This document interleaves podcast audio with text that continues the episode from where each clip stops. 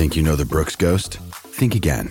Introducing the all new, better than ever Ghost 16. Now with nitrogen infused cushioning for lightweight, supreme softness that feels good every step, every street, every single day. So go ahead, take your daily joyride in the all new nitrogen infused Ghost 16. It'll turn your everyday miles into everyday endorphins. Let's run there. Head to brooksrunning.com to learn more.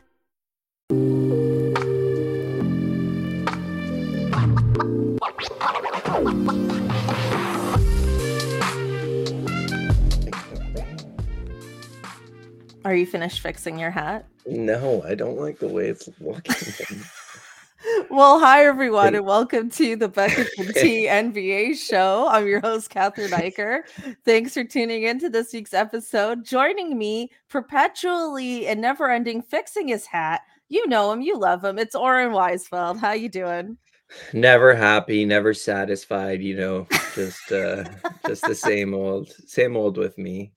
Um, but no, thanks, thanks for having me. I'm doing well. I'm doing well. Came uh, came back from the Pascal return game yesterday, which mm-hmm. was pretty hype, even though the Raptors lost. And um, yeah, there's there's a lot going on in the NBA right now, so I'm excited to be here. Yeah, well, I'm always happy to have you on. Uh, first of all, we have to congratulate you because it was announced earlier today that you are writing a book. Tell it us about announced. it. It was announced. Yeah. So I'm writing a book. It's uh, about the growth of Canadian men's basketball. It's uh, with ECW Press. Um, I've known about it for a while, but I'm excited to to put it out into the ether finally because it's mm-hmm. been a mm-hmm. long time, long process. Um, but yeah, I mean, I've I've been covering Canadian basketball and the and the men's team uh, for a while now, so uh, this is kind of the the culmination of all that, and and I want to kind of tell the the whole overarching story of how we got here to be one of the most you know well represented countries in the NBA to have this team that's now going to the Paris Olympics and and there's a lot of factors that that went into this kind of you know balloon of talent and I'm excited to tell that story. So uh it'll be available in fall of 2025 but you can you can follow me on twitter mm-hmm. um, at Oren Weisfeld if you want to keep up to date where I will be shamelessly plugging this book for the next year of my life. Well, yeah, as you should. I, so are you going to get to go to Paris? No. Come on. I know. You got to convince them. You have very to convince, disappointing. You have to convince your publisher to send you to Paris. How could you not be there? You're not going to write. Like you got to be there. I know. I trust me. I, I've done everything I can. My publisher has no no sway here. It's all about the the COC, the Canadian Olympic Committee, and um, they don't care about books. Essentially, is uh is the bulk of the story. Wow. So, yeah, I mean, uh, it's I'm never gonna say never. I'm definitely still still trying to go to Paris, but as of right now, it's not looking great. But that's okay. This is. I mean, I would I would think you would have it by now if you were going. Yeah, yeah, exactly. But like, you're right. Like, it seems silly not to be there. Um, but at the end of the day, the Paris part of it is is only like the very end of this story. Mm-hmm. And you know, the last 25 the climax, history, if you will. It it's is the, the climax. Yes. Yeah. Yeah. But the last 25 years of history is is bigger than that. So you know, it'll be it'll be a good book regardless of if I'm in Paris or not. Listen, but no, I'll do no, everything I can. No question, it'll be yeah. an amazing book, and you can also like interview so many of these players as they're in town. Mm-hmm. You know, on their respective NBA teams. So there's no mm-hmm. doubt it'll be a great book. I just want you to be in Paris. I want to be there too. Because I I'm not going to Paris. Yeah. So somebody I know should go. Yeah. Paris would be saying. sick. I've always wanted to go to an Olympics. I've always wanted to go to yeah. an Olympics, a summer yeah. Olympics. Preferably. You're right. Right. Yeah. Yeah, and it's going to be bougie and fun. Anyway, they got good food in Paris. Yeah, you know, it's just we just got to yeah. start the narrative. That's where you know what I mean. Like we just start it now, and like yeah. we get all the other like Raptors people like tweeting like Oren Oren to Paris. Hashtag, hashtag or yeah. hashtag Oren to Paris. I mean, I'm I'm ready if you are. All right, I am. I am. Don't think don't think I won't. Uh my my Twitter account is very low stakes. Um yeah. but don't think I won't. Don't think I won't. Um all right, let's jump into some basketball yeah. stuff. We're going to do NBA first and then all the latest with the Raptors including Pascal's return and more.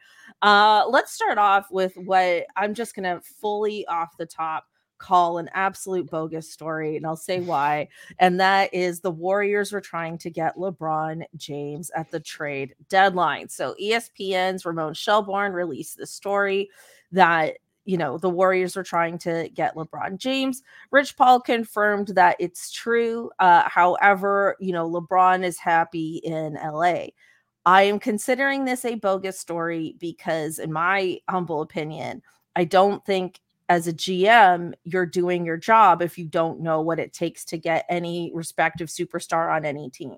Like your job is to know what these packages are. And it's like to me what would be a real story is if the Lakers were considering trading LeBron James to the mm-hmm. Warriors for whatever. Like to me that's a real story, but to just say the Warriors tried it Come on, that's right. not that's nothing to me. That's a nothing burger to me.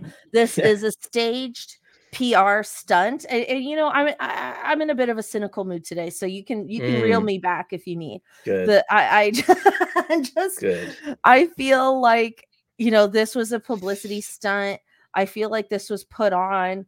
I'm sure that by who? By who? By, by the LeBron's Lakers. people, by the Lakers. Okay. Because I, I'm sure I'm sure Mike Dunleavy Jr. made a call like, I'm not saying that isn't true, but the fact that it's a news story, I feel was deliberate to ensure the Lakers fan base that LeBron is, in fact, happy to be in LA. Not that other people aren't mm-hmm. interested. Mm-hmm. mm-hmm. Because, you know, he had the hourglass emoji thing that everyone freaked out about. And, you know, all this other stuff. And, you know, LeBron is, you know, he's not exactly known for being loyal. So there's that. Or quiet. Or quiet for that matter. And and I just think they needed to make themselves look good. Maybe if it wasn't put on by the Lakers, then I think it was put on by Rich Paul, but it was hmm. put on by somebody. Yeah, because yeah. it's just too weird of a story to me. And it's such a non-story but every yeah. but it blew up and everyone was talking about it which is why we have to talk about it also but i'm going mm-hmm. at it with my very cynical lens today i like cynicism um wait so this is this is a nothing it's not even a veggie burger this is a nothing burger to you yes wow. I n- listen shout out to the veggie burger i have nothing against a veggie burger okay I do, but I, I, I I used to be vegetarian for a long. Me time. Me too, me too, for five years. But really, uh, and you know what? I have got done so, my part. I got so sick of veggie burgers because mm. you'd go to a restaurant and that's all they would have. Yeah, I do like a portobello mushroom burger though. That's yeah, but I just got so sick. I was like, I can't even look at a veggie burger anymore. Yeah, that's fair. Anyway. Um, I I think the way I read it was it's a PR stunt it is. It is an on. Okay, so you also read it as a PR stunt. However, okay. I mm-hmm. actually saw it from the side of the Warriors, mm. and maybe this is my bias from being very critical of the Warriors' deadline choices, aka doing literally nothing, uh, mm. uh, while Steph Curry continues to put up another year of insanity and mm-hmm. is uh, getting up there in his later 30s. Mm-hmm so I read it as uh hey, we're trying to get LeBron James. We're trying to do everything to surround Steph with a co-star. We're serious about winning with uh with these guys again and and we're building on this timeline and we're not we're not just concerned about the young guys. We want to win now. And all that stuff like they got it leaked that like we we really made a push for LeBron at the deadline Whereas like they knew they weren't getting LeBron at the deadline, but maybe A, it's like a long play. They can try to get him in the in the off season. But B, I think it's like to Steph, hey, we're trying, we're trying to get you help. My problem with that is like you could have actually gotten him help. like, mm-hmm. and I've been saying this the whole time, but like the Warriors should have traded for Pascal Siakam. that would have been a real way to help Steph right now. And they had what it takes. Like they would have had to include Kuminga in the deal. They didn't want to. They want to build around Kuminga. And, eh, or, or like they want to build around the two timeline approach and everything. And that's kind of where we are with them, it seems like. But like I I just I just hate that. I hate that so much. As much as I like Kuminga and I think he's going to be really good, I don't think he's going to be good enough this year or next year. And with like Clay, Steph, and and Draymond, that's when you got to be good. So um maybe this is like a hail mary to get LeBron, sure, but you can't throw all your eggs in the LeBron basket because it's such a risky play. And It's a huge risk. I mean, he's Yeah. going to be 40 at the end of next year. Like, right, that's pretty old. yeah. I mean, obviously, everything he's doing has been like unprecedented for his age, but it's like you got to figure like the time's ticking on this as well. Uh, even more with him. I have a theory about the Warriors. And I think, like, you know, first of all, I agree with you. They should have traded for Pascal Siakam. But I think, like, when when you look at that city and that franchise, it's so uh expensive, right? Like they, you know, everybody talks about like their payroll being in the luxury tax and all that but it's also expensive as a fan. You know what I mean? Like they have a lot of like high end season ticket holders and stuff like that. And I think, you know, if their, you know, dynasty is over, then they can't leave these high rollers with nothing. You know what I mean? So it's like that's another mm-hmm. reason why you have to hold on to somebody like Kuminga and even like now like Brandin Podziemski is, you know, doing well for them and all that because it's like you have to give that fan base somebody to be excited about. And it's like if you Yeah. roll the dice on Siakam and then that era ends and then you're like completely rebuilding from scratch, it's like you're not going to be making the money that you need to make to, you know, compensate for this luxury tax and everything else they have. So I think that's actually kind of what it came down to. Yeah, but you look at the Clippers who have gone in the opposite direction. Like they don't have a first round pick of their own until 2031 Mhm. because they've just gone all in on this core.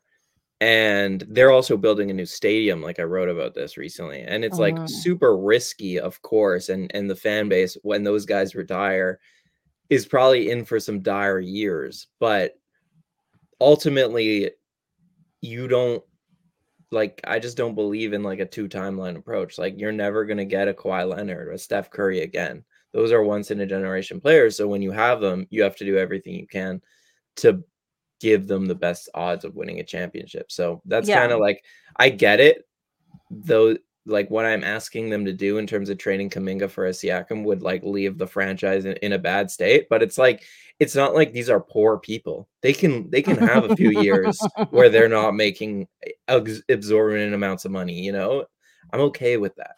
They're still Yeah. coming out on top. I I am too. I agree with you. I just think that's why they did what they did.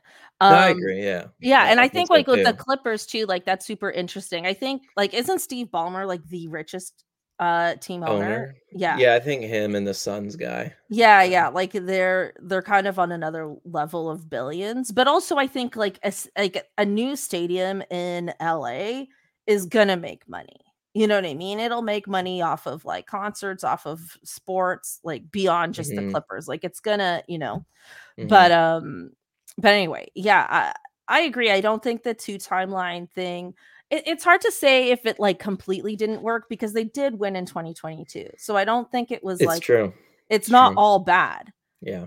so it's like i see why they invested in this but it's just you know i, I agree like they got to give steph one more realistic run and i think they Yeah. talked themselves into this team being good enough because they did have like a five game winning streak recently and all of that and they figured stuff out to a degree like they they went from being the bottom of the west to being a playoff team in my opinion i think Yeah. they will be a first round playoff team I think their ceiling is second round. And that's Yeah. being extremely optimistic. But yeah, I agree. It's not good enough. Um, Yeah. the whole clay situation is like become God, I could talk about the Warriors. And this is like yeah. for a long time. This is fully a Raptors podcast, but I just wanted to bring this this whole story up because it was just wild and it was just such a bizarre PR stunt. Yeah, but on the other side of it, do you actually think LeBron is going to leave LA at any point in his career? Well, when he went to LA, I think we were all under the impression he would retire there. Mhm. Um, I think the only real factor is the whole Bronny thing, Hmm. right? Like if Bronny, like whoever Bronny gets drafted to, will LeBron just make, you know, bully his way over there? That would to me, that's the only real exception. I don't think like, you know, there's rumors that like, oh, like LeBron's always wanted to play with Steph and stuff, but they're doing that in the Olympics. I hope not, So but yeah. I I really hope Steph doesn't play in the Olympics I think they are playing in selfish reasons. But yeah, yeah. yeah, but I think they are in the Olympics together. So that's like Yeah, I think they will as long as neither of those teams goes far in the playoffs. mhm. Yeah. Which I don't think either will. Um, but yeah, I, I just sorry, now I've lost my train of thought. You you might you think he might leave to go play with his son. I think that's fair. Um Oh, this is the one last point I wanted to make about it. Um, is okay, this is just another like, you know, theory that I have. So do you remember back when, you know, after Kobe tore his Achilles and the Lakers gave him this like huge, like $50 million contract, even mhm, though he wasn't like the player that he was? Mhm. Anyway, I remember that being a big deal at the time. And I think the Lakers were trying to send this message that, like, you know, we will take care of you at the end of your career. Yeah. And this is a place where we want superstars to retire. And I think that was in part part of the pitch to get LeBron in the first place. So I think that is, mm, you know, obviously like LA is LA, but I think that was also like a huge part of it as to why he went there. It's like, okay, this is going to be my last city and I can retire here and they're going to keep paying me. And that's what the Lakers do. And that's part of their culture. And that's part of like, you know, Jeanie Buss's kind of stamp on the franchise. So, you know, I would be pretty shocked if he left. Um, even to play with Bronny, like I don't know. I I think it'd be pretty surprising, but I think that's the only reason he would go at this point. That's where I'm at too. And again, maybe part of this story was to put some pressure on the Lakers front office to do something this offseason. And if they don't, then maybe he, he'll he'll leave to Golden State is kind of the assumption. But um I agree. I don't think he's going anywhere. I I think first of all, Bronny's not even like a like he's he might not even be a first round pick. He might not even come out of college Mhm, this year. mhm, So mhm. If the Lakers really want Bronny, they could probably go get like a high late first round pick for one of their players and draft him. And I think that's the most likely option. They get maybe they draft Bronny. More likely they trade. They're they're they're gonna have three first round picks to trade this offseason. Trae Young keeps being mentioned. I think that would make a lot of sense. They go get a star and LeBron signs one more lucrative deal in LA. Mhm, mhm. I yeah, I completely agree. Um, all right, let's move on. Uh, we've got NBA All-Star Weekend coming up, baby. Uh, do you care? Do you like All-Star Weekend? Where are you at with this? I mean, like funny story is like uh I I was oh I was an all-star guy and like the Kyle Lowry when they made it the Elam Ending and Kyle took a charge and I was like "Uh, oh you're getting the best players in the world playing hard against each other finally we got that for a couple years there and it was just like great I was all into it Mm, I like the three-point shootout as well dunk contest is hit or miss. Some years really good. So like I'm an all-star guy, but last winter I was in Costa Rica. I took like a vacation during the all-star break and there was like an American bar there. So I went there for all-star for the game. mm. And I was like, you know, meeting people as one does on vacation alone and just like because I made them change the channel to the All Star game and everything. So people were like asking me about it. And I was like, yeah, yeah, yeah, no, don't worry. Like the All Star game's good again. Like make make the All Star game great again, you know? And I was like, just so like I had some people watching with me, and it was so bad last year bad, yeah. that I was like embarrassed. Oh no. And I was like, I'm sorry for making you watch this. Like this was so horrible. And um and now I'm out, you know, like I know they changed like the format a little bit to go east west, but until they incentivize it in some way or, or until they actually like play hard, I, I'm pretty out on it. Like I I don't even think I'll watch the game unless like I see it's close in the fourth quarter. Damn. I used to love it, but the NBA got to do something about it. It's terrible. I agree. They do need to do something about it. It needs to be a competitive game. And uh, it makes it makes fans more jaded when it's obvious that players don't care, you know? Mm-hmm. Um what about Saturday night? Like, are you into the dunk contest? Are you into the three point shootout? Yeah, yeah. So I've always liked the three point shootout. And again, the dunk contest is like hit or miss. There's some years that it's really good, some years not so much. Last year, that was the best part of the weekend mm-hmm. because Mac McClung actually just like went crazy. And I was really impressed with him and didn't expect anything. And I think, you know, uh, pretty good, pretty good slate this year. So I'm looking forward to those events uh, more than I am the, the game. Yeah, that's fair. Um, let's talk about the slam dunk contest for a minute. So we have Mac McClung coming back. Uh, we also have Jaylen Brown. Uh, we have Jaime Jaquez Jr. and uh, Jacob Toppin, not Obi Toppin. I Jacob thought it was Obi until right now. Yeah, of the Westchester Knicks. Nice. So I believe that's another G League player. So we have two G League players, as well as a honestly. legit All Star, and yeah. then and then Jaime Hawkins Jr. So kind of an interesting mix this year. Do you have any personal favorites or anything like that? They should have put Scottie in the dunk contest. That would have been fun. Mm-hmm. Mm-hmm. But I, I don't think he knew he was going in time to the All Star. Uh, I guess if I had to predict, I'll go Mac McClung back to back. No mm-hmm. disrespect, mm-hmm. but I feel like he has more time to practice these dunks mm-hmm. than the the other guys. Uh, so that's where I'm going. But I, I feel like Jaylen Brown and and Jaime Jaquez could both be great. Know nothing about Jacob Toppin. Absolutely zero. Don't know what he looks like. So can't can't give you much there. Uh, I don't know what he looks like either but yeah. he must be pretty good if he's in it. Nor should we know what he looks like. do you do you think he's Obi Toppin's like younger brother? Yeah, yeah, I do. Obadiah and Jacob. Is that his name?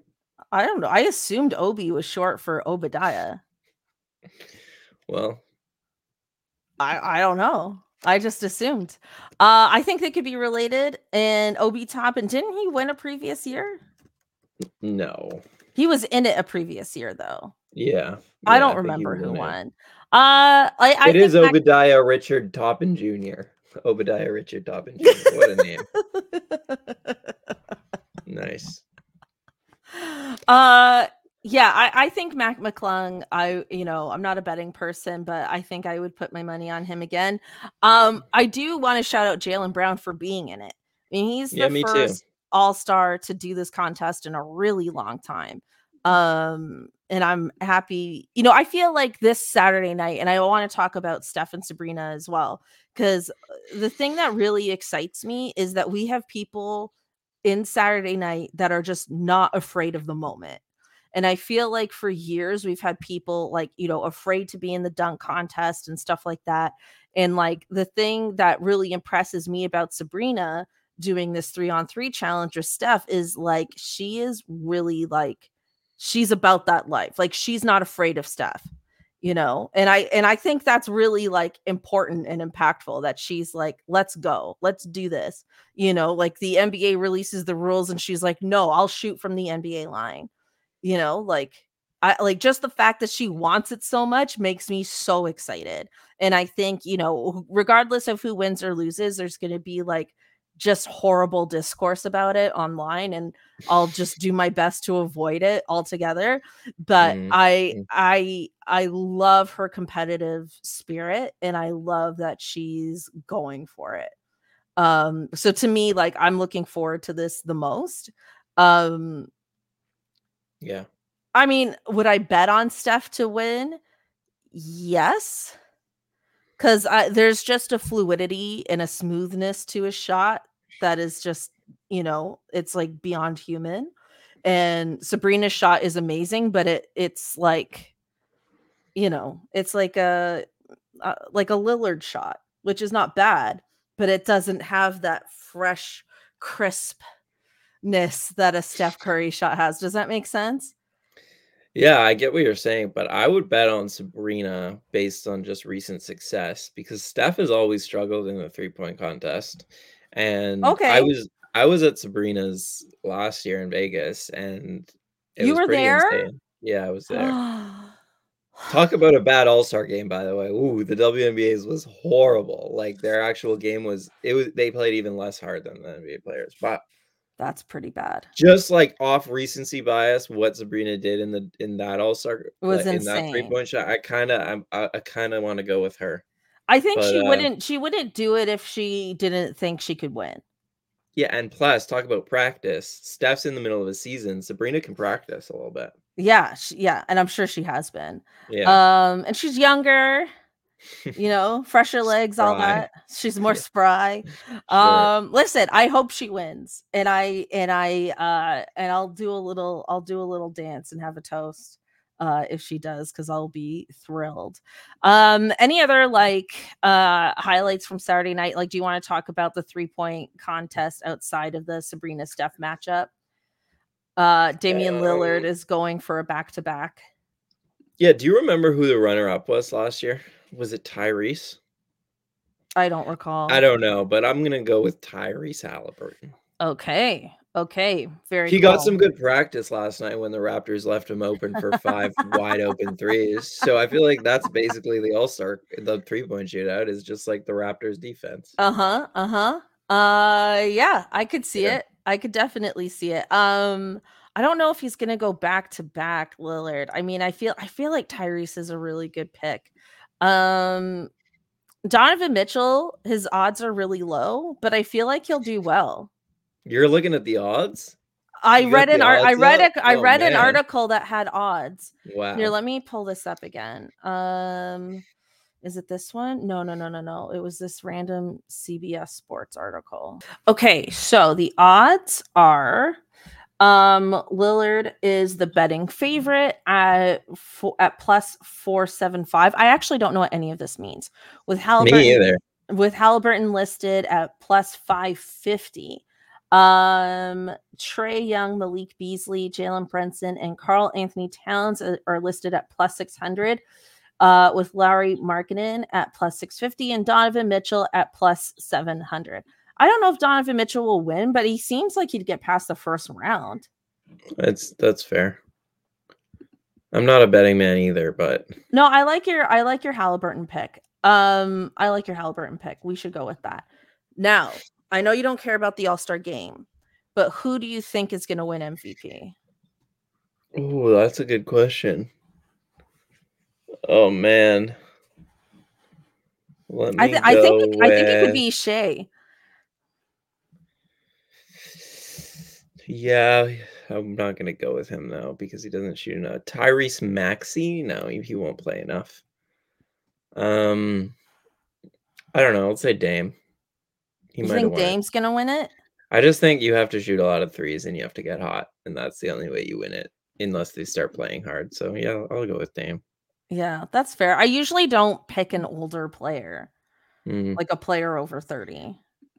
yeah, no, Shai could win it for sure. He just needs to shoot a lot of threes. Yeah, well, maybe he will. Maybe. Uh, all right, let's move on. Uh, I want to do one more NBA topic before we get into the Raptors. Uh, I want to ask you about bold predictions going into the second half of the season. Even though we already kind of passed the halfway point, I feel like All Star is always that like pinnacle. Like, okay, we're going into the next half of the season. I sent you a fun uh, Bleacher Report article that had these like list of different bold predictions, and I said you could pick from this list or have your own. So I want your hot takes, Oren. I got some. I've been thinking about them all my whole walk home. I've been thinking about 'em. In the snow, right. no less. in the snow, no less. Talk about an icy prediction. There we go. Okay. Okay, I'll give you one in each conference, kind of. Okay. Love that. In the Western Conference, I don't even know if I'm going to pick him as my MVP, but I'm going to say I like the odds here. You know, obviously, we got Shai and uh, Jokic leading the race, totally fair. But I think Luka Doncic is my he's my MVP dark horse candidate. Mm. I just think the Mavericks made a couple moves at the deadline. Did they overpay for Gafford and PJ Washington? Yes, insanely. Um, but they they got better at the deadline. They're on a winning streak right now. Everyone knows Luka's like in that caliber. It's just about the team success. So I think the the, the Mavs, you know, Kyrie's healthy finally. I think the Mavs go on a run to end the season. The MVP is based on narrative. And so they go on a run, they catch up a little bit in the standings, they get a playoff spot, and um Luka Doncic, I could totally see him winning MVP. So that's a little bold prediction out west. I like it. I uh I you know with Embiid's injury, I feel like it's it's changed the MVP race. I feel like it's more wide open than it typically is this time of year. So right. I do think you know a dark yeah. horse candidate could uh could take it this year. I I, I agree. Uh okay, what's your one for the West? In the East, okay. Or in the East, my bad. In the East, this one is just stupid. Um because there's been really not a lot this year that would lead you to believe this, but I, I'm a I'm a victim of you know history and and I'm biased. So I think the Miami Heat are going to the Eastern Conference Finals. Whoa. I think they will beat any team other than Boston in the East. Milwaukee, you know, Philly, New York, those teams don't scare me if I'm Miami. Because when Jimmy Butler gets healthy and gets right and is in playoff mode, he's better than anyone that those teams have, unless Embiid comes back. And that's not true. Giannis is better. But uh He's right there. he's right there with Giannis when he's at his best. They trade for Terry Rozier. Bam is like one of the best defensive players in the year. They have a good amount of depth. They have the best coach in all those series. And I've just seen it enough times. Like I trust the Heat. And I I don't think they take the regular season very seriously to their detriment, but they're figuring things out. Like they use the regular season to figure things out. And I've I've seen enough from Bam's development um, from guys like uh, Duncan Robinson's development. Terry Rozier is kind of figuring it out there. And if Jimmy comes back from this personal leave and and everything fits into place, I, I could see them going to the Eastern Conference Finals. Very cool. I, I don't think that's a silly take at all. Um, I mean, I think the East is a bit more you know, I feel like Boston's kind of in a class of its own, and then everybody else is a lot more jumbled up. And like, it's hard to believe in Milwaukee right now, you know, with all their inconsistencies and stuff. And uh New York, I mean, you know, New York has to also that's another team that needs New to get York. healthy. New York, New York, yeah. and, uh, you know, I, I I agree. It's another year where like Miami, they could take it. It's hard for me to be like, you know, to to me last year felt like such a fluke that for them doing it again would be pretty wild. But yeah. I mean, it is in the realm of possibility. Um, yeah. I, I, will, I will say my my kind of like bold bold uh take slash uh icy prediction. This was in the article too but i was thinking about it is i think Trae Young and the hawks are done. That that's mm. my that's my bold one is like i think like this could be the last year of the Trae Young experiment and i think you know in in recent years i just feel like the nba always has some superstar that's unhappy and it's part of the 24 hour media cycle that they have now and every summer it's been somebody and i think it, it could be Trae Young's summer to to move. Yeah yeah. No i saw that in the article too and i agree. I think um i could see it and i think the lakers would be my my my betting spot for him to land. Yeah, I mean, it might be why they didn't move on Zach LaVine, injury aside. Um, you know, because they could have done that earlier in the season. They could have made that move in December, uh, but they didn't because I think you know they probably have their eye on Trae, which uh, would definitely be interesting. Mm-hmm. Um, all right, let's move on to our Raptors Homer moment here. Uh, to me, it was a big week for the Raptors. Uh, obviously, we had Pascal's return, but we also had you know Scottie Barnes leaving the game early, leaving the bench early and going into the locker room. And uh, it became a bit of a to do. And then the next day, to me, which was more surprising, was that you know, the coaches released a statement saying that like they spoke to Scottie, and then Scottie released a statement saying like we didn't have that conversation. To me, that was more uh, glaring than what happened at the game itself. But Oren, let me know your thoughts on this whole Scottie leaving the bench seconds early debacle. I wish I had a better name for it. Yeah, I agree with you. I think the most alarming part was not necessarily the fact that he walked off early, but the way that the Raptors handled it. Um, because when he walked off originally, I thought it was like he had a knee injury that day. And so originally I thought like he was kind of nursing the knee injury, and they at least could use that as an excuse if they really wanted to get ahead of it and been like, yeah, Scottie wanted to get some treatment. Like they could have said that and there would have been no story here. Instead, like you said, Darko said, we had a conversation. He understands how serious it is. You can't do that. And then Scottie was asked about it. And he's like, no, we didn't have no conversation. And so it's just a kind of failure of communication. I, I think like as a coaching staff, your job is to make sure like everyone's on the same page. Even if that is just the messaging to the media, like that's a big part of your Mhm. job. So they messed up in that regard. And we were talking about this at the game yesterday. Like people will remember Pascal Siakam did pretty much the exact same thing. It was a little bit earlier in the game. There was like a minute left rather than a few seconds, but in the bubble, he walked off. Um, and In left the in the Tampa season. right, sorry. Yeah, yeah. So he walked off, left the court, and then they suspended him for a game uh, for that action. And it was pretty like controversial at the time, I think, because most teams wouldn't do that. And I think the Raptors were like trying to send this message where, like, if you're going to be the leader of this team, you're going to be our best player, you have to be, you know, exceptional, even not just like the other guys, but like an exceptional character. And it didn't surprise me that the Raptors didn't suspend Scottie. Like I didn't expect them to. The way they've handled him has always been with kid gloves in in a Mhm, way. mhm. So I didn't ex- I because I, think there's more harm than good in doing that in terms of there's a real risk of Scottie getting mad at the organization for that and, and then it kind of starting this this fissure that could get bigger. But I was surprised that they didn't make it a bigger deal and and just like kind of admit like yeah it was an issue like it was bad and Scottie say like yeah like i'm sorry it was bad and just kind of address the issue instead they kind of ignored it and just kind of wanted to move past it so Mhm.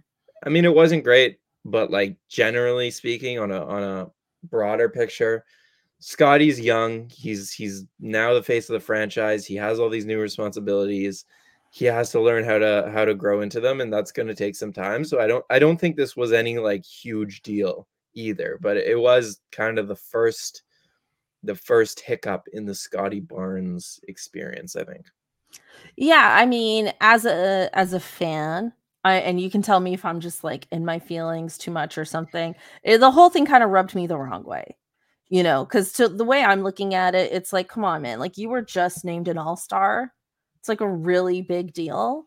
And I'm sure this organization like pushed for that to some degree for that to happen.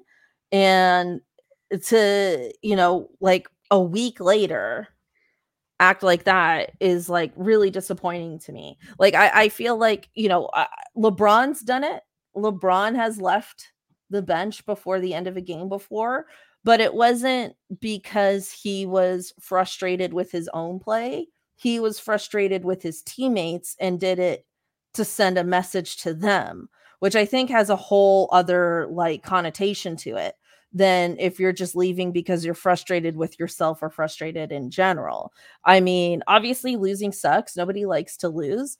Um but yeah, I don't know, like it kind of rubbed me the wrong way. And I know he is young. He's only what 22. It, you know, but I I in my many years of watching NBA basketball, there's been plenty of 22-year-olds who have been like the star of their team. Now I'm sure they had growing pains also, but it's just like I don't know, like like oh hello, what's the cat's name? joni hi joni Joni. Okay, we have a visitor. Hi, Joni. Uh, I do love pets, so it's all good. Um, yeah, I, I don't know. Like, I don't know what my expectations should be of Scottie. I mean, something I've been asking, you know, on this podcast at the beginning of the season was who's the leader of this team and who's the vocal leader of this team? Because you, it's one thing to say Scottie's the best player of the team, but it's another thing to say he's also the leader. And so I, I don't know if he has fully immersed himself into that role yet or if he even wants to be that person.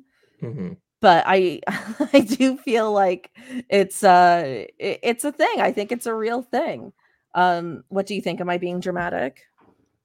No, not at all. And I was surprised at the trade deadline when they did the deal to get off Schroeder's salary where they had to trade uh-huh. Schroeder and mm-hmm. Thad because you know when you watch games you always see that three-man combo of Schroeder, Thad and Garrett Temple sitting by the coaches that's kind of your veteran leadership core. Those guys are the talkers. Thad was the guy who this season would always give the hype speech before the game started, even before he was playing.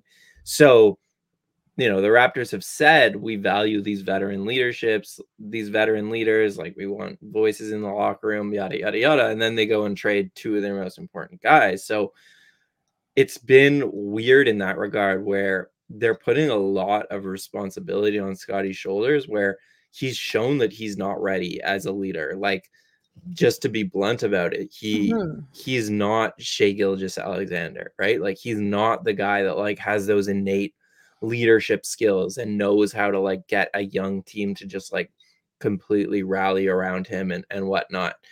And so I mean, Kelly Olynyk was a good one in terms of bringing them in. I'm sure this offseason they're going to do the same thing and and and continue to bring in vets like that because, like you said, like they he's not the the the vocal leader of the locker room yet. And until he is, and I tweeted this, like all you can do is surround him with vets and surround him with coaches who accelerate that process. But that's all you can really do. Like you can't force the issue. Yeah. Um, yeah. No, I think that's a great point. As you were mentioning that, like I was thinking about uh because I'm old, I was thinking about the Vince Carter era, right? Because that was like a young superstar that the team was building around, but and they but they had vets around him, and they weren't just vets, they were like Charles Oakley and mm-hmm. like Antonio Davis, like they were vets who were in the starting lineup. Yeah. You know what I mean? Which I think is a difference. Like, I think that was very impactful. So, like, Vince wasn't necessarily a vocal leader, but he never had to be. And, and I think, like, that is that is important. Like, just as we're talking about this out loud, I'm like, yeah, like, we, yes, we need veterans, but we need veterans who are like good enough to be like on the floor with him throughout the game. So maybe that's something that we look at in the off season as well. I don't know, but um yeah definitely some some growing pains uh this week. Um anything else you want to say about that? Yeah i think it's just interesting in terms of like can you have a team where your best player isn't your leader? That's one thing the raptors are going to have to figure out like does Scottie have to become the vocal leader or can you actually kind of like do it by committee and, and have the vets do it and whatever? Um because I think a lot of people will tell you your best player just has to be the, the vocal leader or it doesn't work. Um, and Scottie will just have to kind of grow into that role, I think. Um, and and yeah, I, again, I expect them to like use some of those picks to like trade for vets. I don't think they're yeah. just going to draft a bunch more kids and and like let I it play agree. out because it could be a, a little bit of a disaster if you do that. And and again, like I argued with people on Twitter about this because people were like, well, that's what OKC did. They just did a bunch of picks and look how good they are. And it's like comparing Scottie to Shai as a leader would be like the stupidest thing you can do as a franchise. Someone was like, you can't just wave your hand at the Shai magic and like dismiss it. And it's like, actually, I do. I think Shai is like Steve Nash, like the type of leader you get once in like a long time. Yeah and otherwise if if that's not the case you really have to be careful about surrounding those young guys with with like you said vets who can actually play and command their respect. And i think kelly is a good start in that regard. Mm-hmm. i agree. I agree. Um Yeah. Uh, let's move on and talk about uh, Pascal Siakam's return on Valentine's Day. Is this one of the better Valentine's Day in Raptors history? I do recall um, uh, Serge Ibaka was traded to the Raptors on Valentine's Day. Wow. That that was number one for what a, a gift for the women of Toronto. Eh? Thank you. Right? It was. Yeah. It, it, felt like a real gift. Yeah. Uh, maybe that will always be number one, but this is a close second, if not if not number one as well. Um, were you you were at the game last night? Yeah. We're recording this on Thursday. It'll be out Friday. Uh tell us uh, tell us about the game. What was the experience like being there? It was really cool. Like there was this moment where I don't know how much was caught on TV, but I guess probably not much, but when they were doing the national anthem, which the TV doesn't they, they usually record other stuff over that the jumbotron kept panning to Pascal during the Canadian uh, national anthem, and every time it panned to him, the crowd would just start cheering during the national anthem and Pascal just kept like smiling but he was trying to hold a straight face because it was the national anthem. But he also knew he was on the jumbotron and people were clapping so there was like it was really cool that just, that just like kept happening and people just like kept cheering for him and he kept like trying not to smile but like you could see him fighting it. And then after that they did the video tribute and there was like a long standing ovation. And then he was like motioning like i'm not crying like i'm not crying. But he was close so we yeah, almost made yeah. him cry. Um so it was really cool. The one maybe bone i had to pick with it was like i'm sure you read his players tribune article where he said like he used to look during the national anthem for his jerseys and he didn't see any and then he started seeing more and more pop up and he was like, I hope when I come back to Toronto, people will still be wearing his jerseys. And I'm sure a lot of Raptors fans read it.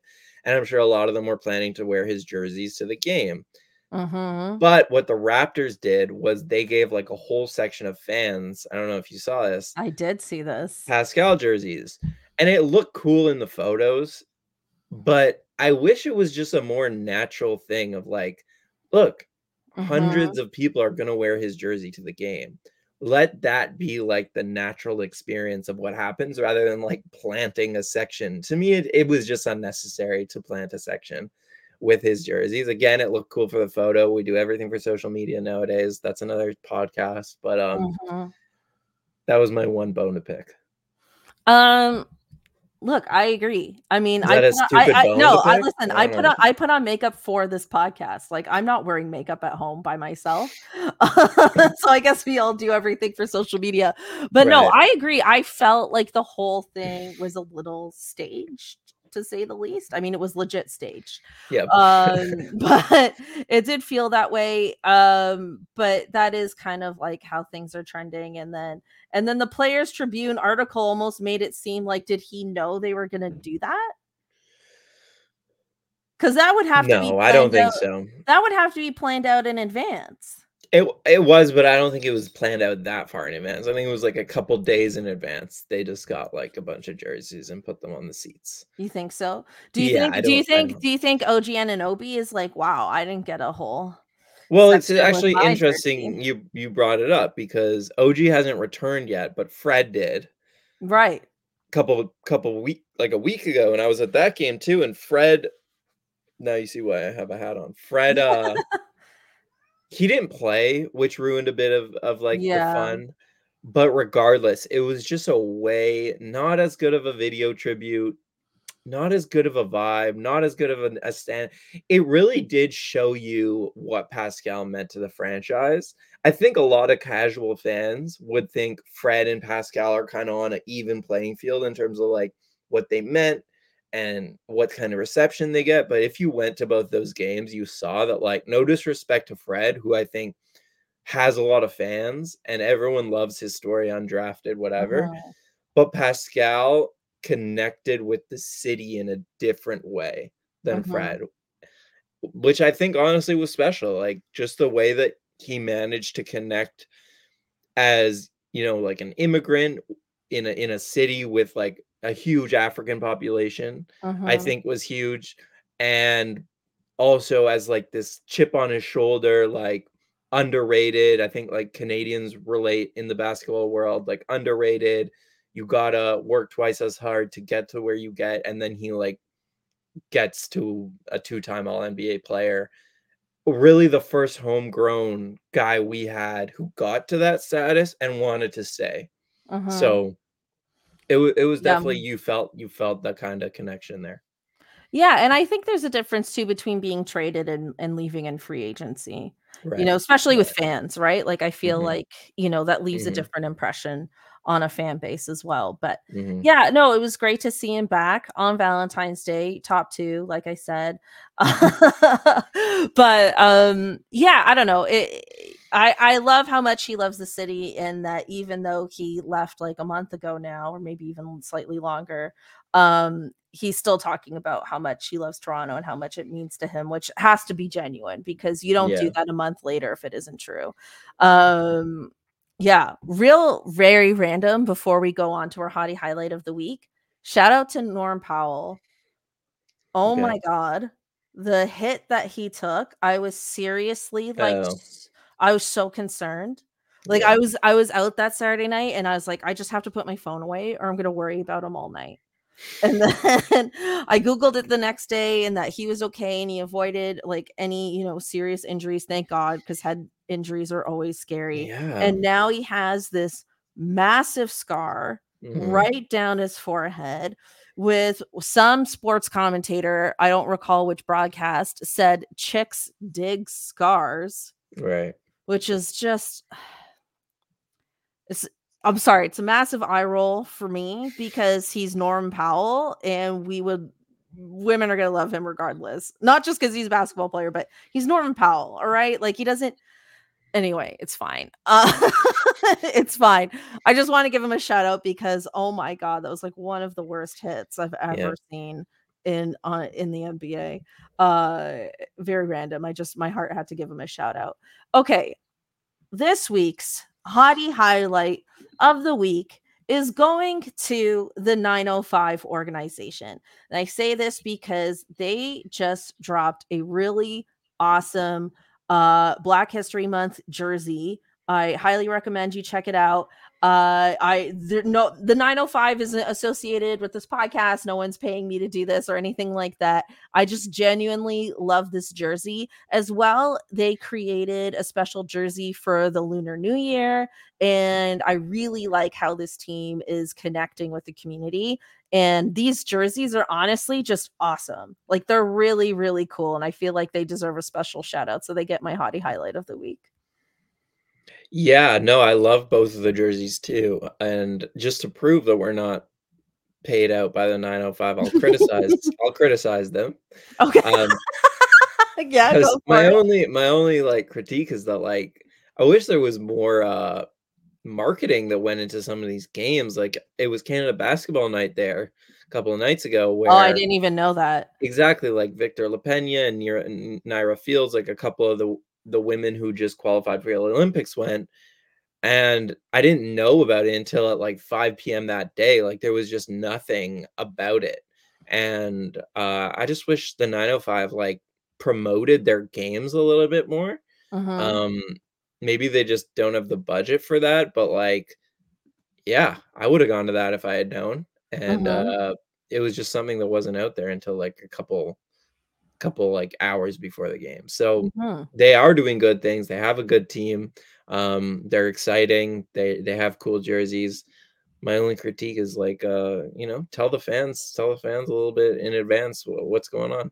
Well, you know what? Maybe they should be paying me uh as part of their marketing. um yeah, you know. Um I haven't been to a 905 game yet this year. I need to No, need me to either. I went last year. I went I want to say the year before. Um, but regardless, uh, all right, Oren, let's wrap it up there. Thank you so much for joining me this week. Uh, for all our listeners, in case they don't already, uh, let us know uh, what you're up to and where they can find you on the internets. Yeah, I kind of plugged myself at the beginning, but again, you can find me at Twitter at Oren Weisfeld, where I post all my work and any any updates for the book I'm writing. Um, but that's that's about all all all I'll say for today. Okay. Well, uh, thank you so much. Uh, thank you, everyone, for uh, joining us this week. Happy All Star Weekend for those who celebrate, and we'll catch you next time. Bye.